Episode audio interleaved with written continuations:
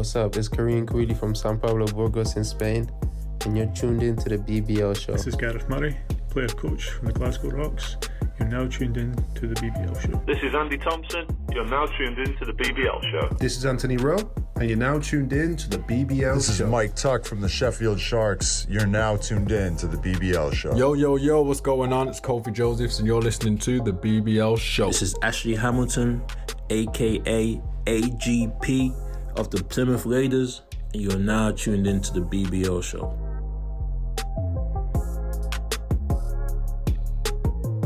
And now your hosts, Jay Marriott and Drew Lasker. Welcome, welcome to episode 11 of the BBL show. I'm Jay Marriott. He is Drew Lasker. Happy belated birthday, Mr. Lasker. Closing into the 40 club with myself. How's your week been? Man, it's been great. A great birthday. But this weekend, I feel a little bit exhausted. I've been moving all weekend, so I want to give a big shout out to the wife because she's allowing you to borrow me for an hour tonight. So, Congrats on moving into the house. That's got to be a good feeling. yeah, man, it's it's a, actually a really good feeling. Just because you would know, Jay, probably some of our listeners would know, but in this business that we're in, uh, as a professional basketball player, specifically here in the BBL, the one thing that's it's really tough to find stability. Because you know most of us 99% of the guys in this league are on year-to-year contracts. And it's even tougher when you're married because you know your wife you know they just want stability. They just want to be able to plan. And in this business it's tough to plan. So a proud moment for the Laskers for sure. No, it's great. I'm really pleased for you guys, and uh, it, it looks amazing. Look, it, it's week four of the BBL season, a few uh, games away from closing out these group stages of the co- competition. We have our game of the week London Lions versus Leicester Riders. We review a fantastic week of BBL Cup action. We go to the land of the Giants. New owner Jamie Edwards and new star Sam Cassell Jr. talk all things Manchester with us. We hear the ever educational Lasker look back. But first, drum roll, please. It's the Marriott Minute, the segment I use to review anything and everything I'm seeing on the socials that have intrigued me, engaged me, or amused me. Um, first of all, the results are in. The Twitter results, that is. Josh McSwiggan is officially McSwaggin now here on the show, winning the Twitter vote 59% to 41%. A little bit closer than I thought it was going to be. Commiserations, Niall Gray. Thank you so much for your shout out um, in your commentary the other day. But sadly, uh, you are the loser. And great job to former riders, Jay Kuznai. Cozy. Uzi, okay, intrigued me. Twitter right now is alive with BBL. We've had a great week. Everyone engaging with everyone, views, different talking points. Everyone just keep it going. Every week it just gets better. As we always say, as long as it's respectful, bring those talking points to life. Even players jumping on there, which is great to see. There is always that, that dark corner where the haters hang out. When I was a player, we used to say they are over there drinking their sappuccinos because they want to suck the life out of you. But even they are just a little bit fun. Engage me. With Sky Sports on the horizon, it's been great watching the club's efforts to bring us live games. We can't have fans right now, much to Drew just finding out last week, but we cannot have fans into the building. So they are trying their best. Joel and the Flyers boys head and shoulders above everyone else, but Surrey making a big effort. As of Eagles, Raiders, Lions, Riders, everyone really at different levels, but they are all trying. Amused me. Plymouth Raiders Foxy again dropping one of the interviews of the season, especially when asked about the return of Martel McLemore, whom he pantsed a number of years ago, simply replying by pulling up his shorts and running off. Very funny indeed. Martel has said since then they have kissed and made up. They are all friends now. Keep up the good work, everyone who is covering the BBL. We appreciate you all, and that is the end the Marriott Minute. Okay, Game of the week time. London Lions hosting the Leicester Riders. After running riot on the Lions last week, Lions gained revenge in a 98 89 win. Yes, and a great win for the London Lions. But let's head over to the Copper Box as we have our guy, Dizzy Reels, down there live for post game reactions from Coach Paternostro and Coach Vince. Dizzy, we send it to you. Great win tonight, coach. It just seems like you guys are rolling in and having a nice groove. You finish off the cup with a win at Sheffield. What would be the approach to that game? Uh, well, no. This is we've we've played all our games now in the in the group. Um, so I think we've won three games. We beat Leicester today. We beat Newcastle the other day, and Sheffield here. So we're three and three. So, and I think we have the head-to-head on Newcastle, and we have the head-to-head on Sheffield. So it's unlikely that we can get beat now uh, to get through. I'm not sure who the other three will be. I think Leicester will probably get through. Um, and I think depending what happens to the Newcastle Sheffield game, I think that will decide who gets through on that group. But for us, you know, it was um, a great effort. It's taken us a while to get going. As I said, you know, we're not crying about injuries and all that kind of stuff. You know, we're all grown men and just got to work hard. This is a tough group. They really really had it in for all of us and put you know some of the tougher teams in the same group. But we're delighted to be able to find some form, get out there. We've got a new player trying to bed in. We've got injuries trying to recover in Faro and um, and Josh Ward-Hibbert. So hopefully as we get along, we'll get stronger. Yeah. You guys look like you're the momentum from the huge victory at Newcastle. Are things beginning to click? Yeah, things are coming together because you know we have a lot of guys here who have huge experience playing at a high level. Um, the BBL is different. You know, people underestimate the BBL. The BBL is a tougher league, and there's a way in which you have to win in the BBL. Um, winning in Europe and winning in the NBA is not the same as winning in the BBL. So how can you guys keep this momentum going? Well, we just wish there was no GB break and we go straight into another game this week. Uh, but actually, you know, it's a two in, two in the weekend, so we just got to recover, um, work on the things that we didn't do quite right here. I mean, this wasn't a 100% game. We allowed them to get 89. That's a team we should keep under 80. Um, so we've got some work to do. Thank you very much, coach. Thank you. Tough game tonight, coach. What did things go wrong for you guys tonight? Yeah, I thought we turned the ball over early. I thought the first half is where we really uh, were, you know, made trouble for ourselves by turning the basketball over. And you know, we knew that this is a long weekend for us. Played Friday on the road, coming down here on the road again. We knew we had to be solid and, and, and smart. And I thought in the first half the turnovers really hurt us. But when you when you come right down to it, they had 14 threes today, and um, if they're going to shoot the ball like that on the perimeter, they got a nice nice few bounces off the glass a couple times, and they're going to be tough to beat. They got a lot of players, and I thought you know as the game went on, maybe their depth uh, shown a little bit. You know, we get to that fourth quarter, and they're playing a lot of guys. We're playing seven. I thought that that maybe it uh, it affected us, but they're a good team, and I think it's going to be tough. I mean, the only game they lost down here was a, a, a buzzer beater that sent it into overtime, so it'll be tough to beat down here. But I give my guys credit. You know, we're, we're battling. We got a lot of guys banged up, but we never quit. You know, we could have could have quit early, but we didn't. But we're gonna have to be better, um, and we will get better. But um, you know, so far in the competition, we've done pretty well. We're three and two. We're got a foot in the door, so we'll see what happens. That's been the goal from the beginning to, to qualify and get through the competition. So how do you guys plan to bounce, to bounce back as you finish the cup competition? Rest. We're gonna yeah, we're gonna rest here now. I think you know we played four games in nine days here, and we got a lot of guys uh, that are banged up that played today too. So uh, the, the, most important thing is rest. Um, you know, we lost two guys with Raheem and, and, Mo, so let's see what happens with our roster. Uh, you know, we certainly could could use a, a couple more players, uh, but I love the way these guys compete. I love the way these guys stay together. Um, just got to be smarter and take care of the ball better. Thank you very much, folks. Thanks, guys. Thank you. Dizzy Reels, we appreciate you, young fella. Good work down there in London, my guy. But as we go into this game, obviously, I'm going to cover uh, Leicester. Jay, you take on London, and and watching this game, I felt like Leicester got off to a slow start, um, which was surprising because you know they've been rolling, and that could be a number of things. The games are starting to catch up. It's a 2:30 tip, and you know that's on a Sunday. That's a really early road trip for those guys. But I felt like as the game progressed they actually start to look a little bit better when they sped the game up. They went to their bench, they brought on their usual suspects, Conner Washington and Jamel, and they had a little bit more defensive intensity about them. They got a little bit more scrappy. And actually, you know, they kept knocking on the door, getting back in the game. But I think the number one area where they were let down was fatigue. And obviously, you know, their team has been devastated this year with injuries already, and the season has barely started. So they ran out of a little bit of gas and missing Mo, Mo Walker. And it was just announced today that Mo Walker is out for the year with the hamstring. And then uh, so Raheem, yeah, tough. I feel sorry for that guy because that's two years on the trot that he's dealing with the hamstring. Yeah, devastating, yeah, for sure. And then we got Raheem May Thompson, who's out with an Achilles, which is a tough injury to bounce back from. So, well wishes to both of those guys. You never want to see anybody go down like that.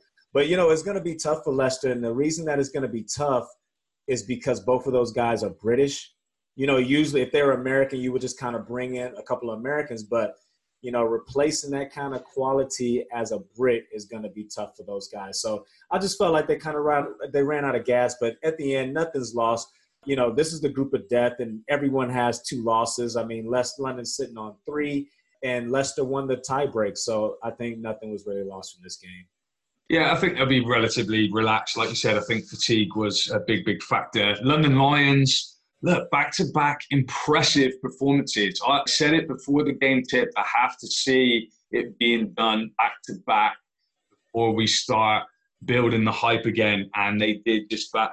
Has Vince figured it out? Body language, different. Intensity, different. Big time players, different. You know, Justin Robinson, 19 points tonight still a little bit concerned about the assists, just three assists in that game. Dirk Williams showing out 20 points, Liggins 26 points, five rebounds, six steals. The man is an octopus.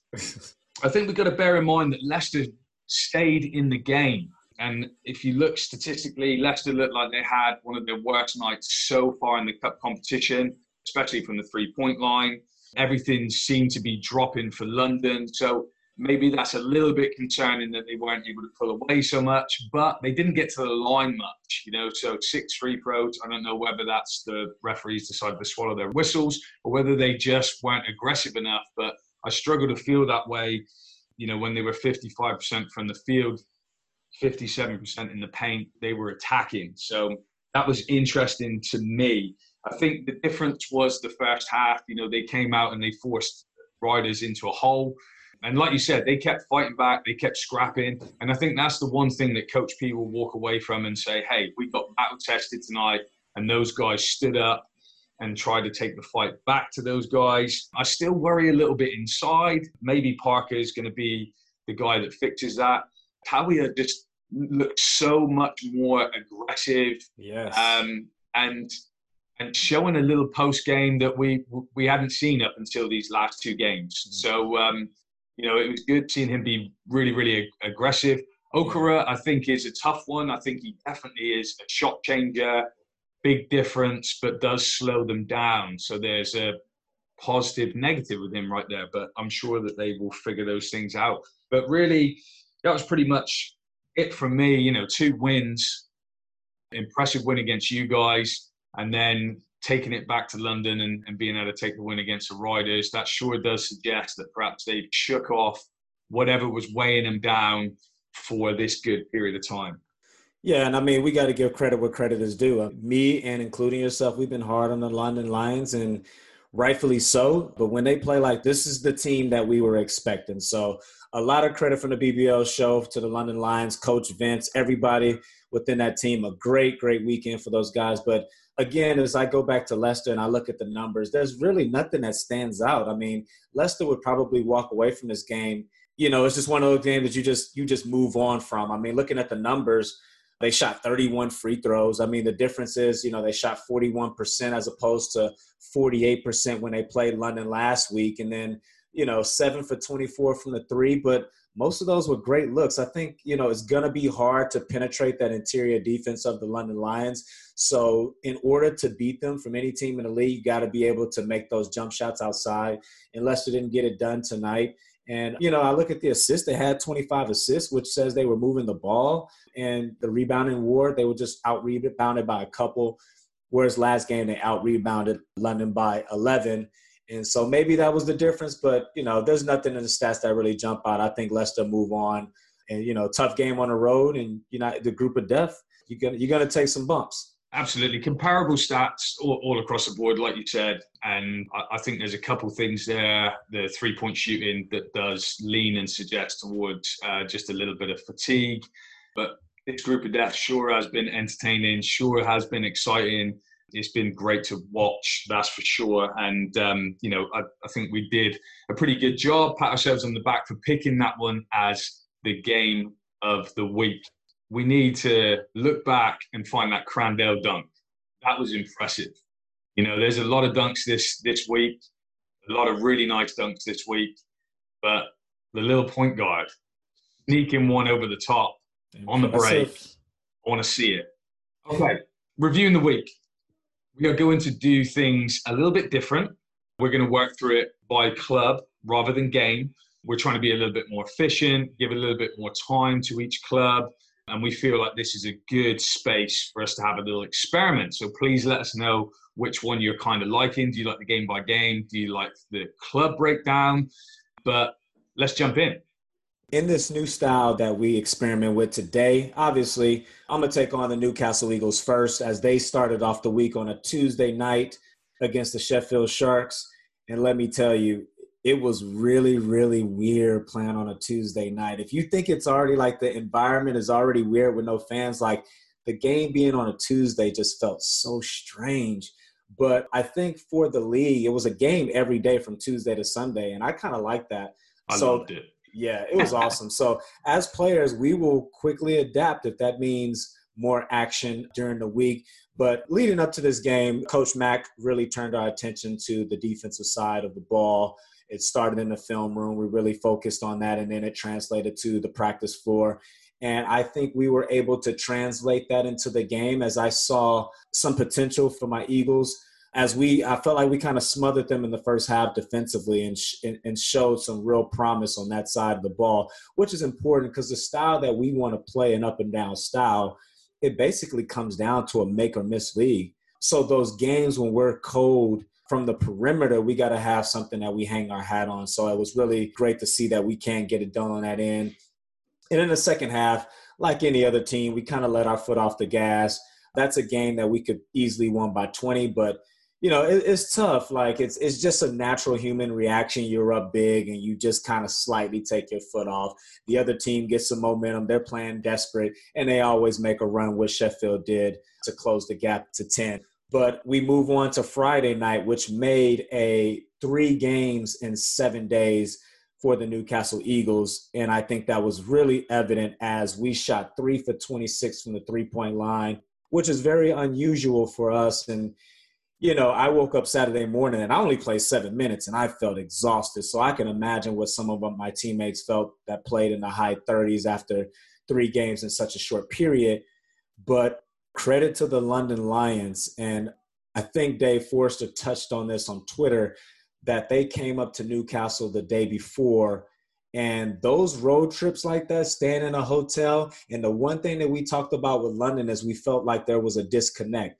And maybe staying in a hotel, eating together as a team kind of brought a little bit of camaraderie because on the floor, like, I felt like they were connected like we've never seen this year. They were all communicating with one another, and it just felt like a good energy from their side. And for us, they just took advantage of it. I felt like the only bright spot was Darius Defoe coming off the bench. He really brought a lot of energy from the bench. And with Rex Pflueger being out for a concussion protocol, our bench was shortened as Louis Sayers was put in the starting lineup. So that left us with a short bench. And for Eddie and myself, you know, a combined zero points and three rebounds. And not that our play is going to be predicated on numbers, but it's going to be predicated on impact. So for Eddie, he has to constantly be a threat from the three point line. And for me, I have to make energy impact plays. And I felt like neither one of us got it done. So credit to London as they took the victory. And that closed out the Newcastle Eagles week. Yeah, no, I think probably very similar story to the Riders. Just you you guys just looked a little bit fatigued, and that just showed in the three point line, which ultimately your style, the way that you play, is live by the three, die by the three. Okay, Sheffield Sharks underperforming. So both losses followed a very similar trend. So I don't have to go too far off the path to cover both games. Pre-season and that early Lions win led us to believe that this was going to be a really solid, really impressive Sharks team. Now let's not be too hard. They're in the group of death. Remember, you know they've got some tough games. There's some other teams out there, perhaps looking impressive but untested. You know, so they're going through the fire right now. For me, I just think they are struggling offensively. You know, so I think Coach Lyons has them defensively pretty good, but for where he needs to get them, that's never going to work for those teams you're playing in the group of death. You know, you've got Nicholas Lewis is struggling to lead the way offensively. I pretty much think that he is the guy that's going to be setting the tone. Lillard, very up and down. Cook, very up and down. Kipper, very up and down. And a, a big stat that I pulled out on a player that is a bit of a mystery to me. Maybe it's just a bit of a time thing. Callum Jones, you know, he got 20 minutes under his belt the other day, zero points, zero assists in 20 minutes for a top British guard. So, really kind of interesting. Maybe some work to be done there. I think the question you've got to ask yourself, you are the Sharks, if you're Coach Lyons right now, is you probably look like anywhere between fifth to eighth. That's what you look like. So you're going to come across those bigger teams, probably not going to be able to compete because you just don't have the firepower. Or every so often you're going to find the firepower and that's going to propel you to some good games. But you're probably going to beat those guys that are in and around you or below you. So it's really a, a bit of a stick or twist situation. Are you happy with that kind of consistency and you hope that gives you a little bit of a run, maybe in the trophy when that comes up? They do love a cup, the Sheffield Sharks. Or do you look to make some changes? You know, I'm, I'm not a fan of that. I've been forced and burned on that before in my own coaching career. Maybe not quite the answer, but if Coach Lyons feels like that's the direction it's going in, maybe that's what he needs to do. But um, like I said, not too hard on them. It's the group of death. You know, these are arguably the three best teams in the league you're going up against, and that might serve them well come league time. Yeah, I agree. For Sheffield, this is going to shape them for the rest of the season. And if I move on to the Bristol Flyers, I feel like they're in a kind of similar situation as Sheffield. And they had a Thursday night home game against the Worcester Wolves where this was pretty much a win or go home situation for Bristol. As we all know, they had to forfeit two games due to COVID. And listening to Andreas post game, you can hear the disappointment as they took a 69 64 loss to the Wolves in a game which they were in control of most of the game and just kind of let it slip there in the end as NBA and Jordan Williams just kind of punched it down low to close out the game. But a couple of points that kind of stand out to me as I kind of look over this game is they started off the game fast 28 points in the first quarter. And I'm sitting there watching like maybe they saw the Dan Routledge tweet about the home scoring woes and then they finish up the next three quarters by scoring a total of 36 points, which again, they finished the game with 64 points, which again, at home, it puts them under 70, where they're an all time sixth worst at scoring under 70 points at home. So it's very disappointing. And Teddy Okereafor, you can tell that he makes a difference for that team. Like mm-hmm. he yeah. looks like a sharp European guard. But the thing that he's going to have to learn in a hurry that this isn't Europe. This is the BBL, a totally different style. And from that point guard position, you got to be more aggressive. Most of the time, when he's coming off that point guard, he's trying to string that big out to get it to shooters. But sometimes he has to look to split, turn the corner, look for some scoring opportunities for himself, like a Rahmon Fletcher or a Justin Robinson. That's what's going to open it up for Bristol, and that's what's going to help them. And lastly, if we focus on the preseason, we thought it was going to be all about Copeland but as we're seeing, as he got off to a flying start, and now that the season's starting, he's kind of struggling a little bit. And Lockett has been the shining star for Bristol. And I love the way he plays because he doesn't necessarily need the ball. It's all off of energy plays. And I feel like Bristol needs to take more on his identity and follow his lead, play scrappy, play faster, and take on Lockett's identity. And I feel like they'll be much better off moving forward. Yeah, definitely. Just to feed off a couple of those points, if you look at Okoronkwo when they played against the Raiders, he didn't need to be so aggressive because you had Lockett and Copeland kind of come to the party and do what they needed to do. Obviously, then Copeland struggling. I think three or 16 against the Wolves. You needed that little bit more from Teddy. And like you said, you just saw that really polished Euro game instead of maybe trying to take over a little bit. So might need to make that adjustment. Lockett, the one thing I'm noticing with that situation he, is he is straight up battery. You know, he oh, yeah. is real energy. He wants to play quick. But you know what I'm noticing is that the team just don't tend to go with him. So just when you think there's a run in them, a couple of fast breaks, it's looking exciting. Brakes get put on and it kind of pulls back. And I don't think that that necessarily plays into Lockett's game. Maybe doesn't play into Copeland's game. So maybe speeding things up just a touch. But hey, I've got every faith that Coach Andreas will figure that out. Whilst we're on the subject of the Worcester Wolves, a good start in a decent group you know so um, i think it's a good group to be in there's enough of a test in there for you to move on in the cup competitions not as crazy as the group of death one game this week a couple of things that i noted was still imports to add to this team. Now that for me gets me pretty excited for where i've put myself in the predictions. And i'm even tempted to say am i choosing a little bit low? Time will tell. Obviously positives. Boutneck, not only uh, has he probably got the freshest sneakers in the league, he also brought his game. I really wanted to to sort of tweet out and get people focused on his shoes, but by the time I looked up the spelling of his, of his name to go on Twitter, it kind of would have ruined the moment. He's been um, playing well. Yeah, Boutneck and Williams are the best, you know, one of the best uh, one-two punches right now at the start of this season. McSwaggin is a really nice additional piece lovely shooter of the ball, works really, really hard, just fits the system really nicely. And obviously, in that game against Bristol, we saw in the fourth quarter, you know, NBA turned the switch, joined the party, and it became not just the, the deadly duo, it became the terrible three that got involved and ended up taking the win. Beast mode.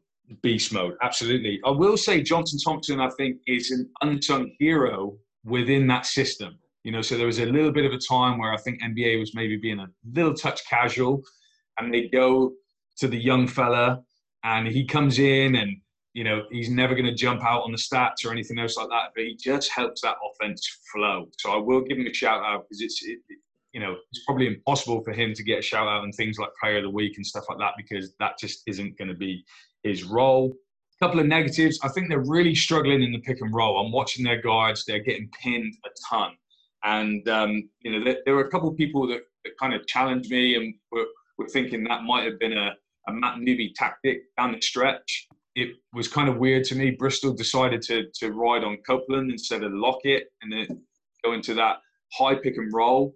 But even with him being three of 16, I think he had two open 15 footers and then one miss assignment where he was wide open from the 3 mm-hmm. If I gambled that sort of nine times out of 10, I think that I'd probably come off worse in that situation. So, got to be a little bit careful there. Rebounding is a concerning stat, but I felt like when the going got tough in that fourth, you know, NBA and Jordan Williams held it down when they needed to. It did look like it was going to get a little out of control at one stage. And then Mika Elam, where has he gone? you know, preseason looked absolutely great. Last two games, one point, and then goes for a donut against Bristol. He just seems to have disappeared, maybe a little loss of confidence. I'm not really sure what it is, but he can really shoot the ball. I think when he comes to the party as well, it's just another addition to an impressive looking Wolves. And one thing that we need to give credit to is the guys that bring it night in and night out is because – you guys don't understand how tough it is to be consistent at the professional level. And I've heard you say that about a couple guys, Jay. You've said, you know, for McSwaggin, he balled out, and then the next game he comes and bring you a donut. You know, so something has to be said for guys who can consistently get those numbers every game because it's not easy.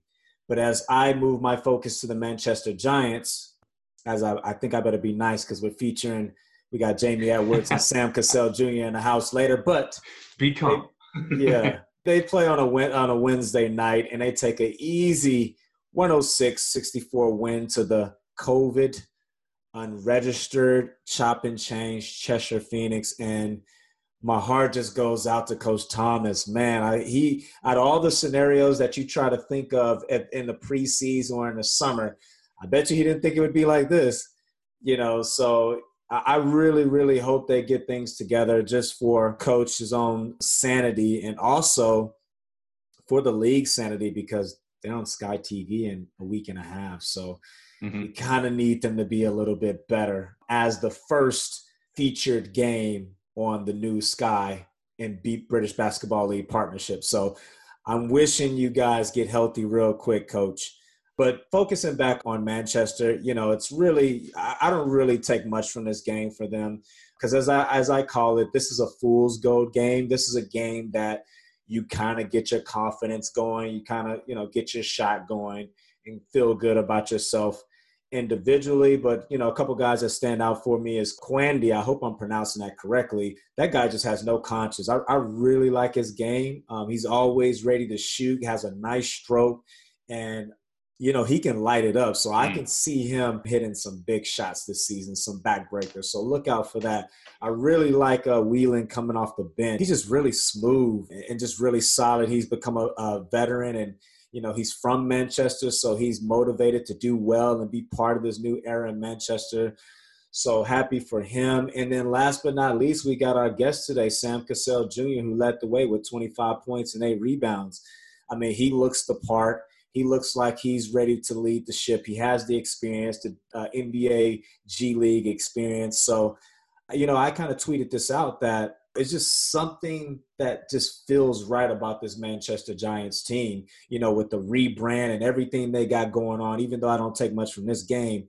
But I don't feel like this is going to be the Manchester Giants of old. I feel like they're going to be right there in the middle of the pack of competing this year. Yeah, I've got to say, I think uh, if I'm looking at my predictions, they are the team that I'm most worried about.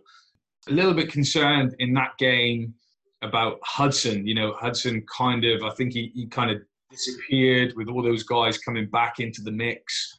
So, like him to to stay assertive and make people know that he he is still leading that team. I think Cassell is very much going to be seen as the off guard, the off guard with the short shorts. That's for oh, sure. The man. Don Stockton. So I'm going to get to that question a little bit later on. I like it.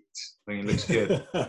Especially Phoenix. You know, let's be positive with these guys. You know, I so feel for Coach Thomas. You know, he is a great coach right now. And what can he do? All he can do is he can just sit and just wait and see how things played out.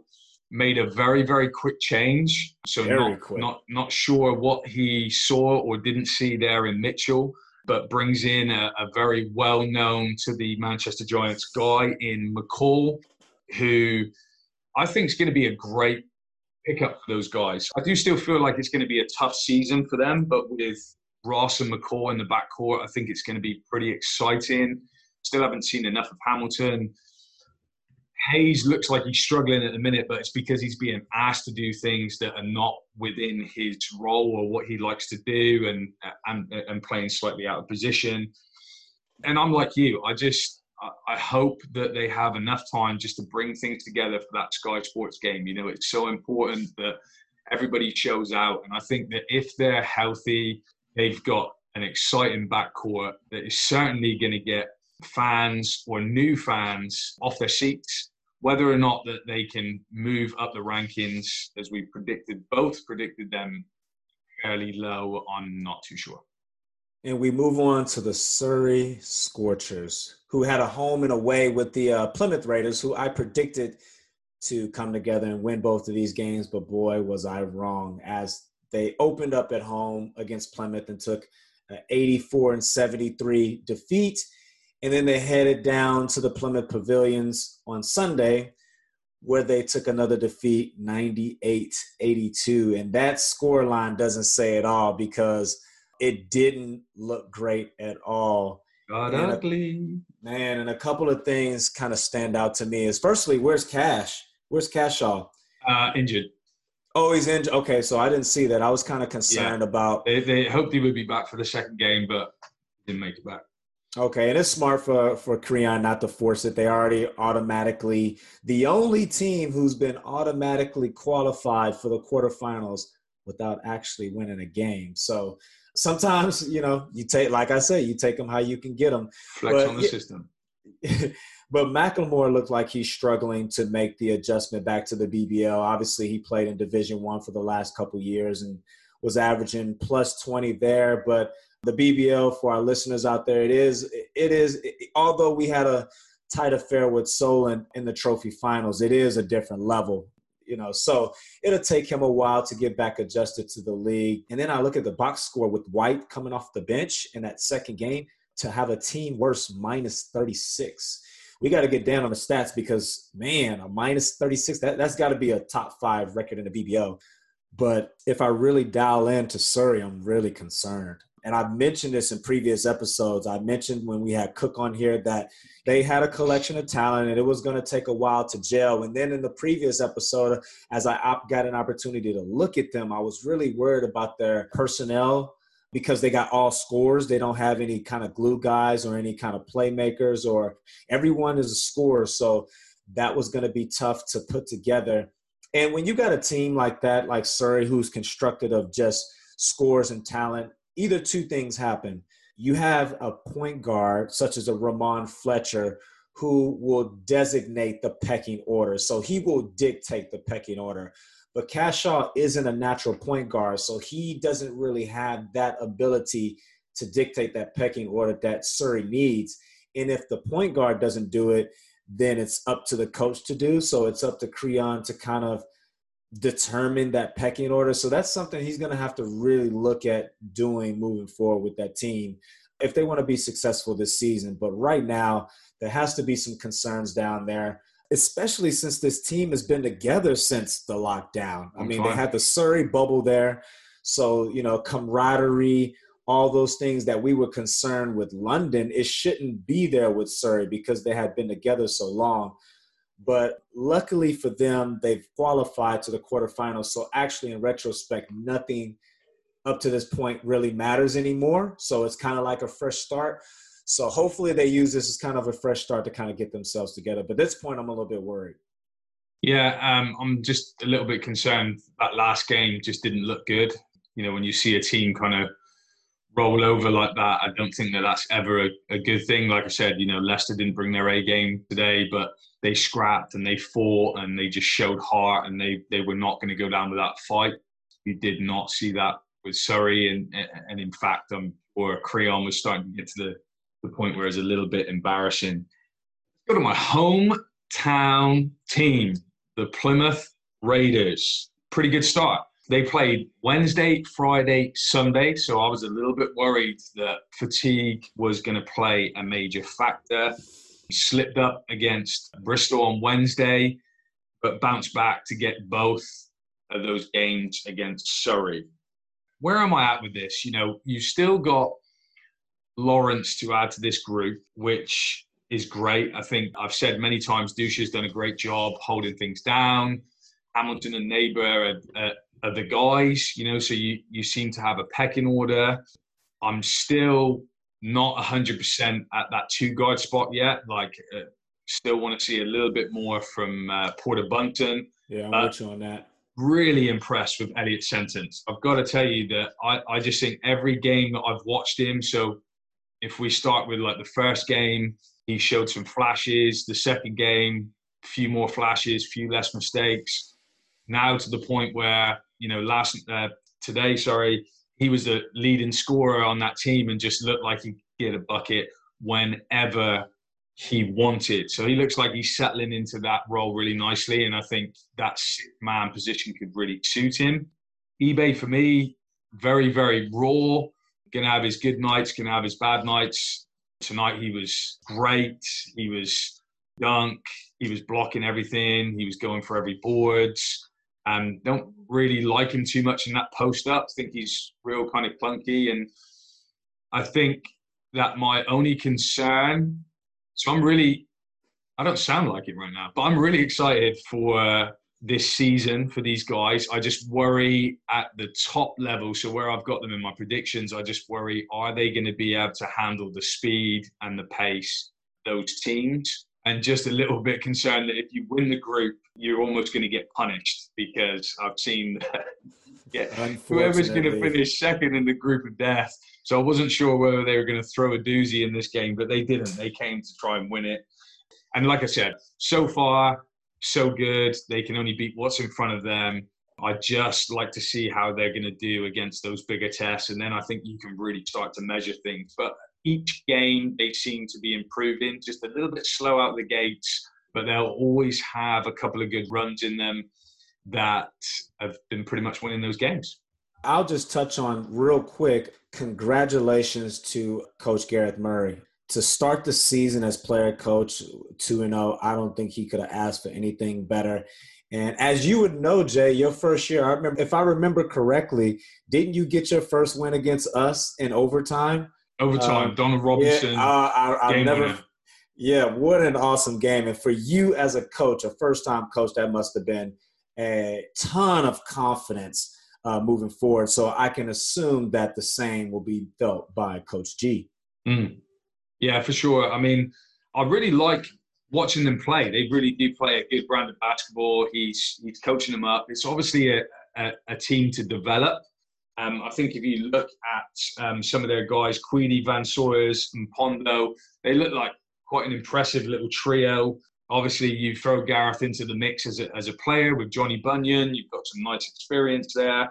And this game, I was really Im- impressed with the young fella Fraser. Just shot the lights out, but all great shots. You know, he, wa- he wasn't look, looking to take anything other than a great shot, and I will give Coach Murray all the plaudits for that. I think that that's all to do with him. Tough to tell where they're at at the moment. They haven't really been tested playing Cheshire.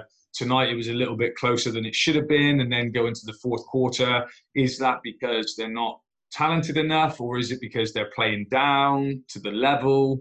Very difficult to tell. So early, early days, but like you said, delighted for Coach Murray to get a couple of wins under his belt and looks like he might have quite a favourable game in the next round. So um, all coming together, it seems. Okay, let's do Player of the Week. So I picked out three performances in particular. If I start at number three position, we had Prince Ibeh, who came out with an index rating of 32, 19 points, eight rebounds, two assists, three blocks. Great performance. Elliot Sentence as well, you could throw in there as well. But if you're just looking at the efficiency and uh, an index rating there, Prince Ibeh comes in at that third slot. I then had DeAndre Liggins for his 20 point 14 rebounds, three assists, two steals, 30 index. Wow. Um, and I'm going to make a quick prediction on DeAndre Liggins. Don't be surprised if they obviously, if London get it together as a team, I wouldn't be surprised if he won MVP and Defensive Player of the Year. On defense, he is he's tough. I'm hoping this nickname sticks, man. I've told you before, the octopus. He has got hands everywhere. And there's just something different about him at the moment. So, um, you know, I'm looking forward to see if, if that is just moving through the levels now and getting used to the BBL. But at risk of, uh, again, being called in favor of these Newcastle Eagles, but you cannot ignore the statistics. Rahmon Fletcher is our player of the week with 25 points, four rebounds, 12 assists, two steals, 36 index rating. Aye, aye, aye. The floor general doing what he does best, aggressive and leading his team. Congratulations, Fletch. He is our player of the week.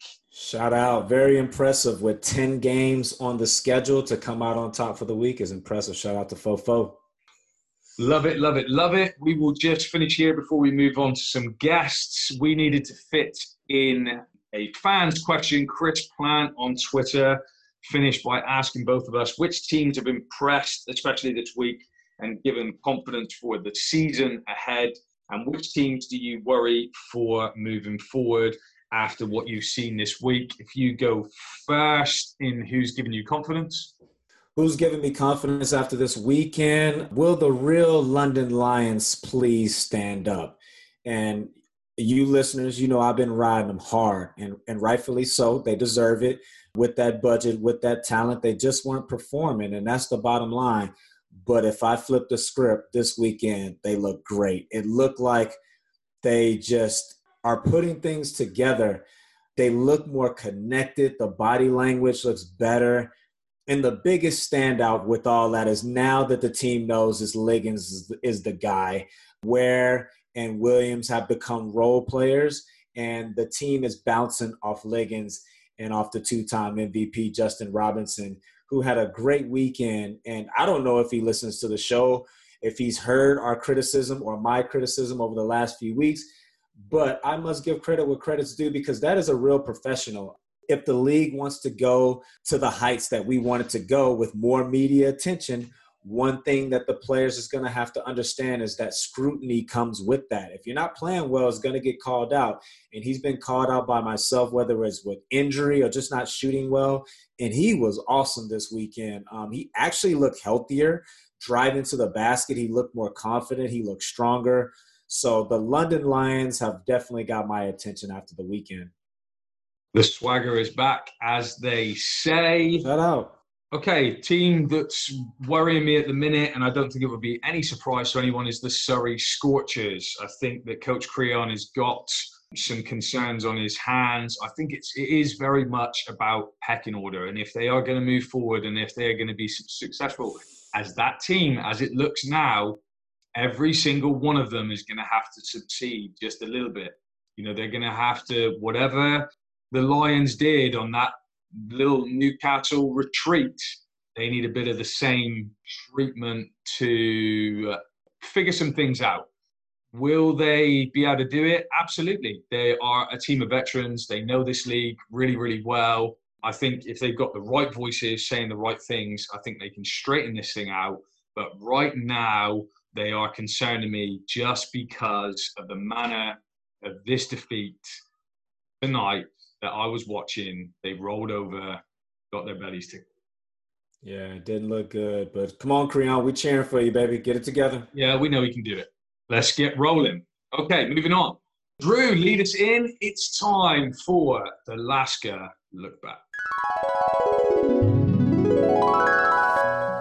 In this episode of the Lasker Look Back, I show you the connection between the Manchester Giants, Sam Cassell Jr., and the Houston Rockets. One thing that's been constant in the Manchester Giants history, dating all the way back to the 1970s, is rebranding. In the 70s, two teams came together to rebrand the Manchester Giants and Manchester United to form one club. And if we fast forward to 1992, Sam Cassell Jr. was born. The following year, his dad, Sam Cassell Sr., was drafted in the 1993 NBA draft, where in that year he was a back to back NBA champion with the Houston Rockets. During that same time across the pond, the Manchester Giants were, you guessed it, rebranded and bought out and heavily invested by an American company called the Cook Group. And where in 1995 1996 season, they moved into the beautiful evening News Arena and even had a record of 14,000 fans against the London Leopards. But after folding in 2002, they were brought back to the BBL by legend Jeff Jones in 2012 and 2013. And if we fast forward to this season, where of course, where they were rebranded and made themselves real contenders, where they are led by Sam Cassell Jr. And that is your Lasker look back. Great look back this week, Mr. Lasker, and leads us nicely to our first guest, a former England international player, a motivational speaker and coach, and now proud owner of a storied franchise trying to stand tall in the BBL once again. Let's welcome Jamie Edwards of the Manchester Giants. Jamie, welcome to the show, my friend. Thank you for having me. I've um, been looking forward to coming on here. No, we're most definitely uh, excited to have you on. That's for sure. I kind of want to start with just talking about the recent support the league has received from the government. So, for the education of the listeners, how is this going to work for you as an individual club, financially, especially? You know, I think it's very intriguing for us the things that you do know. Well, I, I think first of all, it's great that the government have said that they, they're going to support the sport. Um, you know, that was needed there's been support in other industries, there's been support for other sports. So I know historically, basketball or the community has felt that the government hasn't been as supportive as it could have been. So I think in this time of need across sport and, and business, I think that, you know they've stepped up. So I would say from an individual club point of view, think it's no different than any other. It's challenging. It's challenging. It's going to be challenging. So any support that we get from the government with no fans will be much appreciated. And I'll just touch on that. I spoke earlier to a, a source, and the league doesn't have the information, all the information yet. We just know that we're getting the money. We don't know exactly if it's a grant loan there's more information to follow. Yeah, it'd be definitely kind of intriguing to see how it works. But I think anyone would be remiss if they think that you know the cavalry's here and and there's not going to be hard work ahead. But lots of excitement. We've got Sky Sports involved. You know, you've got the government grant scheme coming into place. So you know, lots of positives, that's for sure. Jamie, how did taking over the Manchester Giants come about? Has this been in the works for a long period of time, or did it happen quite quickly? you guys have only got me on for 15 minutes so um that's uh i will not tell you guys you know i can talk for five days without coming up for air. Give us the drive-through version. The drive-through version that's right. So um it is a long story. I think many think that i just got off a train at manchester piccadilly and thought this was a good idea my connection goes back 23 years when they were in the arena the arena days and not many would notice but i'd put together a great group. Back then, I was running camp and I had this vision, and not too dissimilar to today's vision. And you know, didn't come about. You know, we tried two years in a row, didn't didn't work out, and some somehow the stars aligned. And one of my my team, my lawyer, said to me, he said, "What have you been doing for 20 years?" You know, I said, "I've been been getting ready for this." So, you know, I believe coming back to Manchester right now is I, I didn't just get off the train and think this was a good idea. Yeah, as I as I watch you guys on on Wednesday defeat the Cheshire Phoenix, I walked away. Um, even though I took the grant the game with a grain of salt because of things, the issues that Cheshire are dealing with at the moment, but something just feels right about the Manchester Giants right now. Like the whole look, the feel, the perfect. Because for me, for my own personal opinion, I think that it, what it's lacked in the past has been the professionalism with the venue and all of those things, but now it feels right. And in the Lasker look back, I kind of touched on the Manchester Giants history. And one thing that stood out as I researched the team is that over the years, it's always been a rebrand. So, why is this rebrand different from the ones in the past? And how important was it for you to move this team into the venue that it's in right now and just change the overall perception of the Manchester Giants?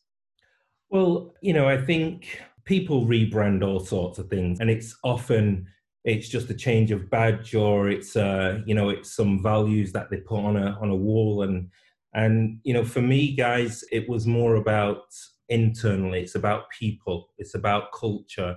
Um, and i know that that word's overused so i kind of simplified it because someone asked me not long ago you know what were the three main things that you wanted to do? And the first one was to change the energy.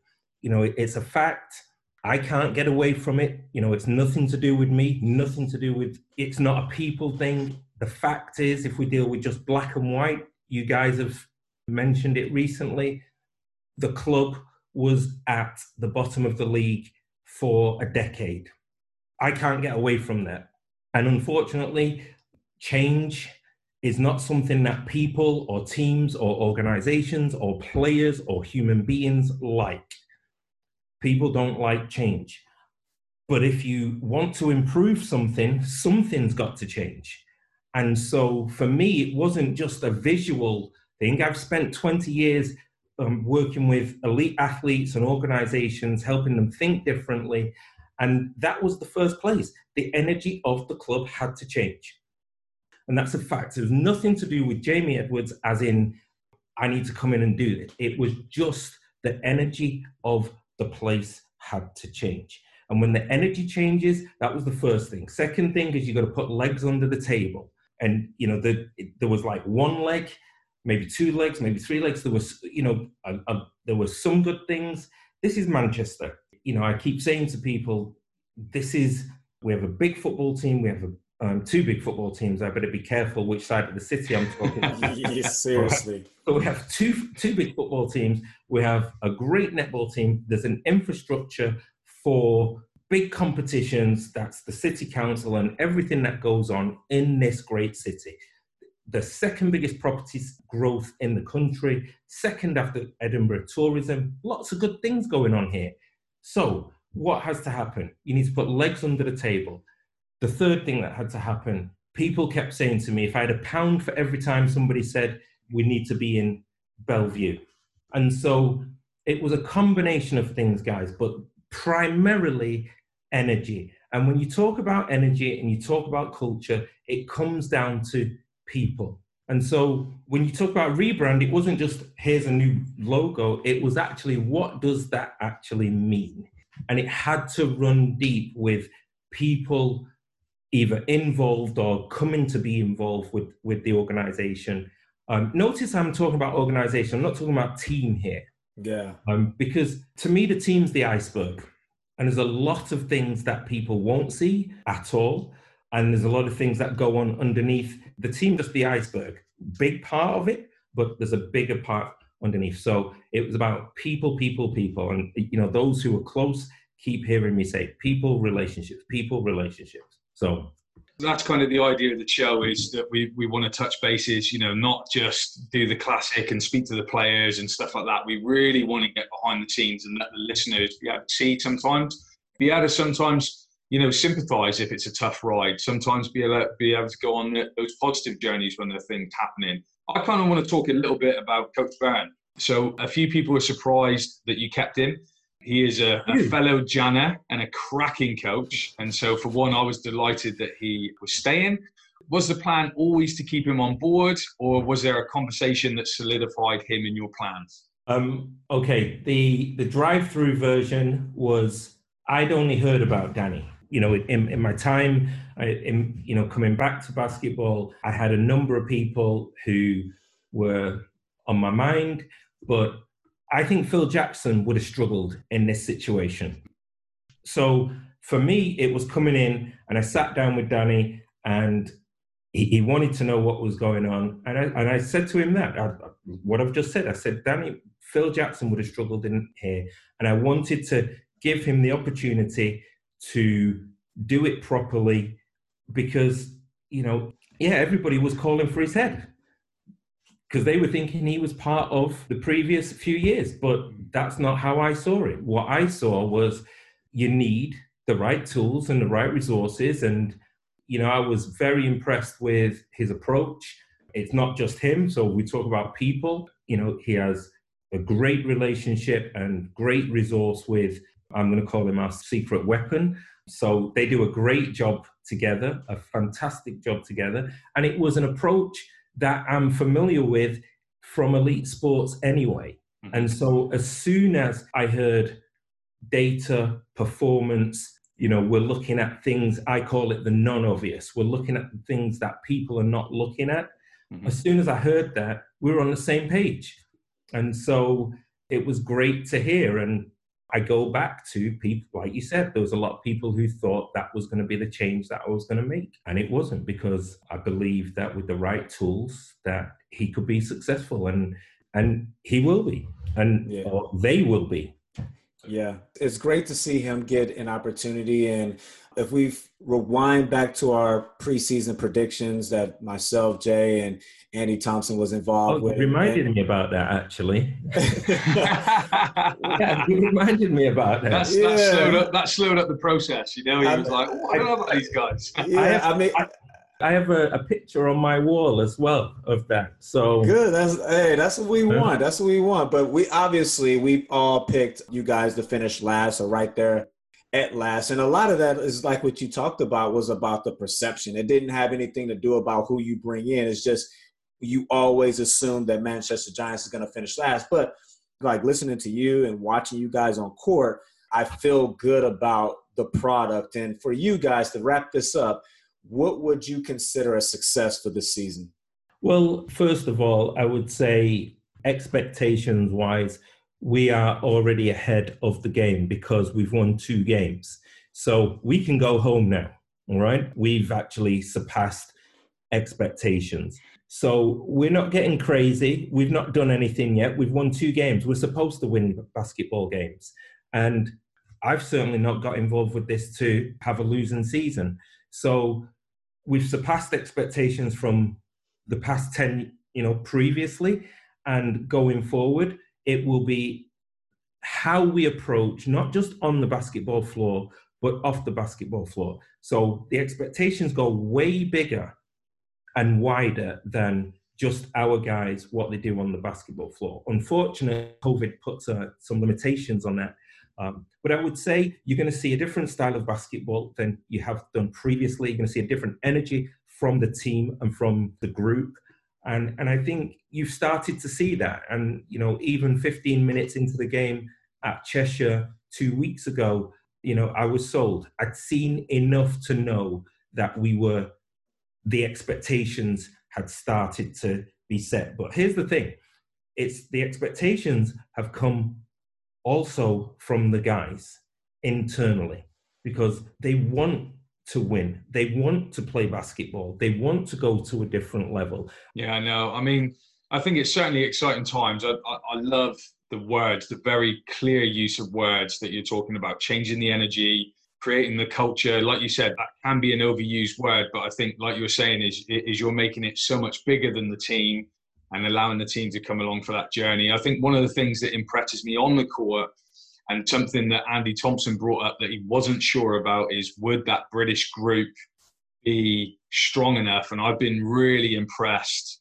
with hudson and whelan especially on the court behind those imports. Listen i'm going to say it like this. So you're talking about behind those imports.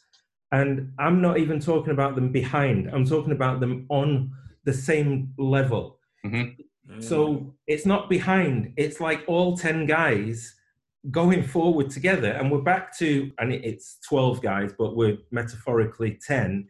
And, and that's what our symbol is. You know, that's our Roman numeral 10 because it's not you've got four Americans and and then the rest of them are the support cast.